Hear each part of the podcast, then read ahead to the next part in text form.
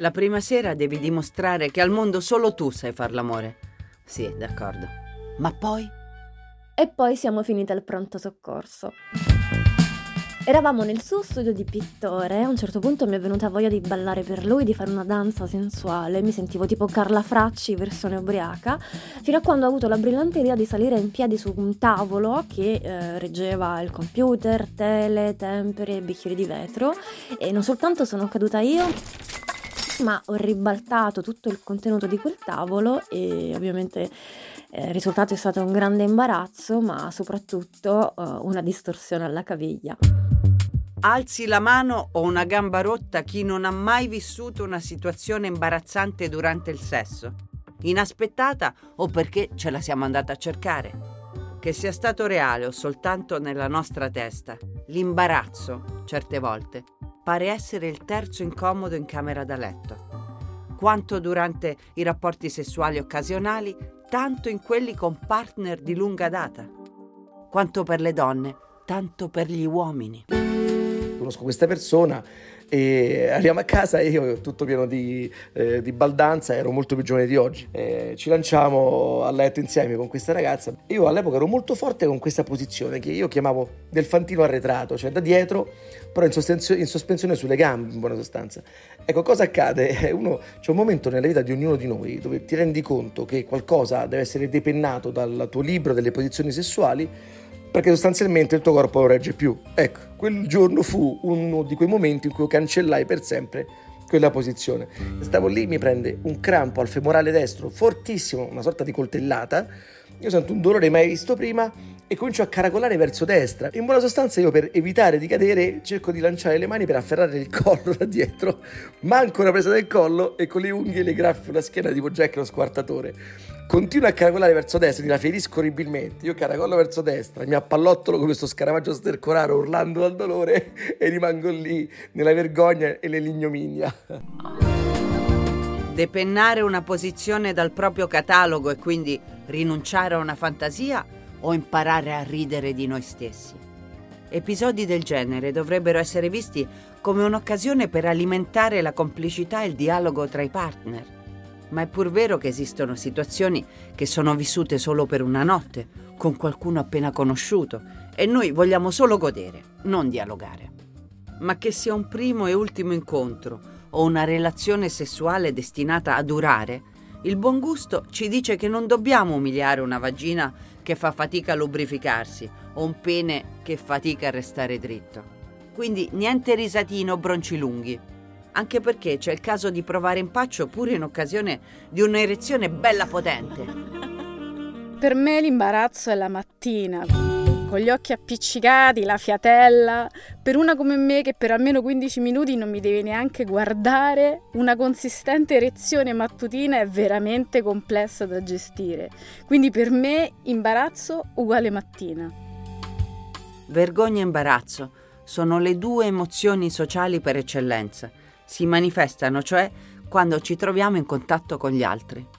A livello mentale ci provocano una certa ansia, una ruminazione inarrestabile che ci porta a immaginare scenari alternativi su come avremmo dovuto reagire, su cosa avremmo potuto dire, su come ci saremmo potuti giustificare e su come avremmo potuto evitare la situazione disagevole di cui siamo stati protagonisti o spettatori. Sul piano fisico sono responsabili di reazioni ben precise. Diventiamo rossi, sentiamo l'istinto di coprirci il volto con le mani, incominciamo a sudare, a deglutire, a balbettare. Vorremmo letteralmente sotterrarci.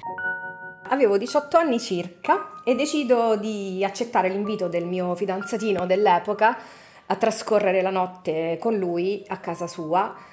Io super emozionata e la notte è andata benissimo, è stata una notte di fuoco e soprattutto molto rumorosa, ma l'indomani mattina ho avuto la sorpresa del secolo. Mentre eravamo in cucina a fare colazione, eh, si affacciano i suoi genitori che ci guardano con un sorriso eh, beffardo chiedendoci come fosse andata la notte e lui voleva sotterrarsi mentre io ero già sotto tre metri di terra da, dalla vergogna. essere sgamati dai genitori quando si è adolescenti. C'è qualcosa di più imbarazzante a quell'età? Forse sentire i genitori che lo fanno nell'altra stanza. E da adulti?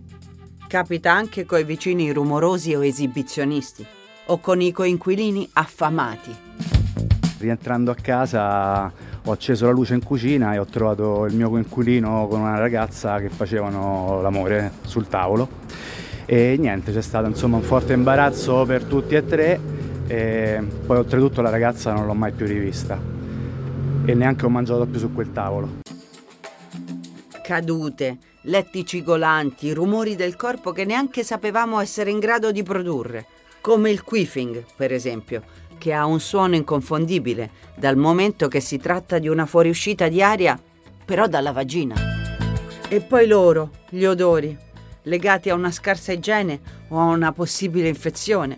Sono determinanti soprattutto nei primi incontri.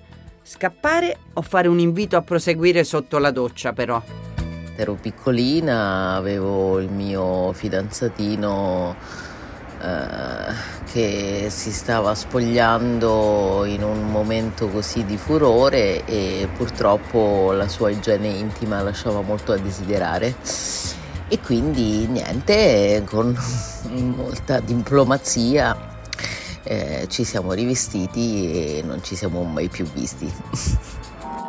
Il vino prepara i cuori e li rende più pronti alla passione, diceva Ovidio. Più pronti alla passione e alle figure imbarazzanti, aggiungiamo noi.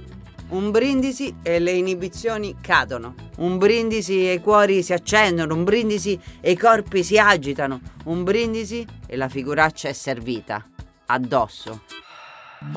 Se ci ripenso ancora, ancora mi sento in imbarazzo.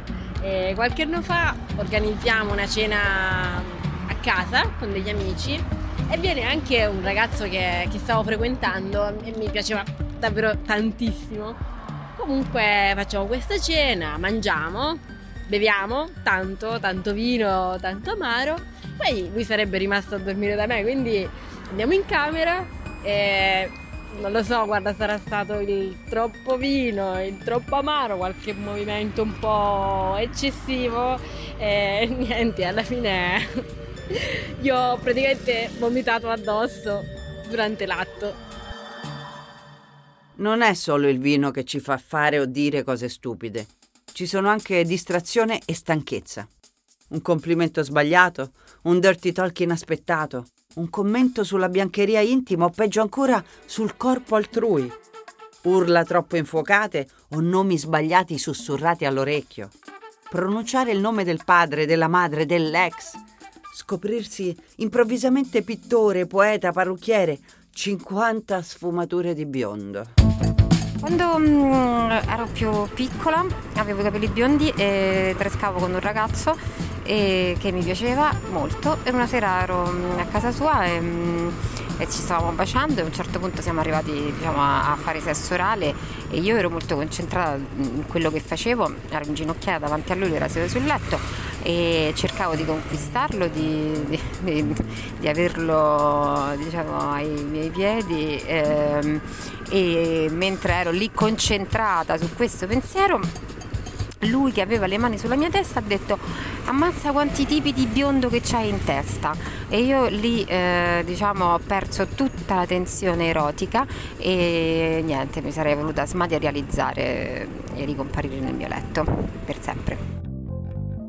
Ma come affrontare questi eventi?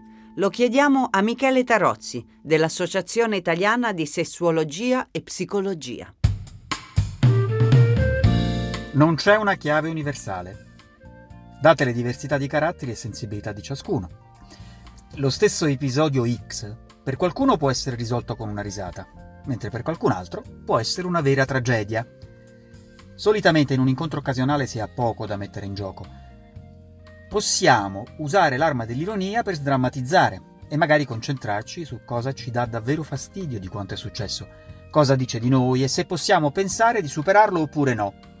Al massimo non ci sarà un secondo appuntamento.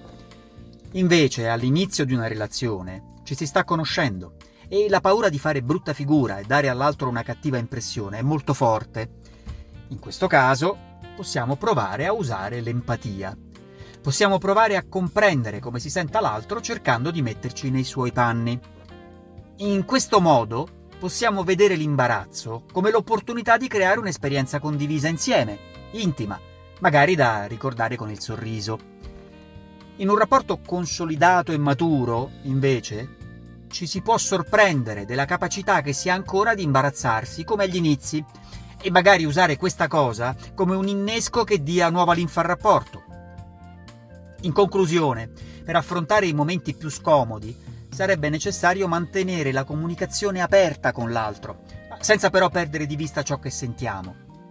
Questi momenti sono anche un'ottima occasione per conoscere chi abbiamo di fronte. Una cosa però mi sento di consigliarla. Se l'altro a qualsiasi livello di relazione reagisce male, ci insulta, ci denigra o sottolinea la nostra inadeguatezza, consideriamo seriamente che non faccia al caso nostro.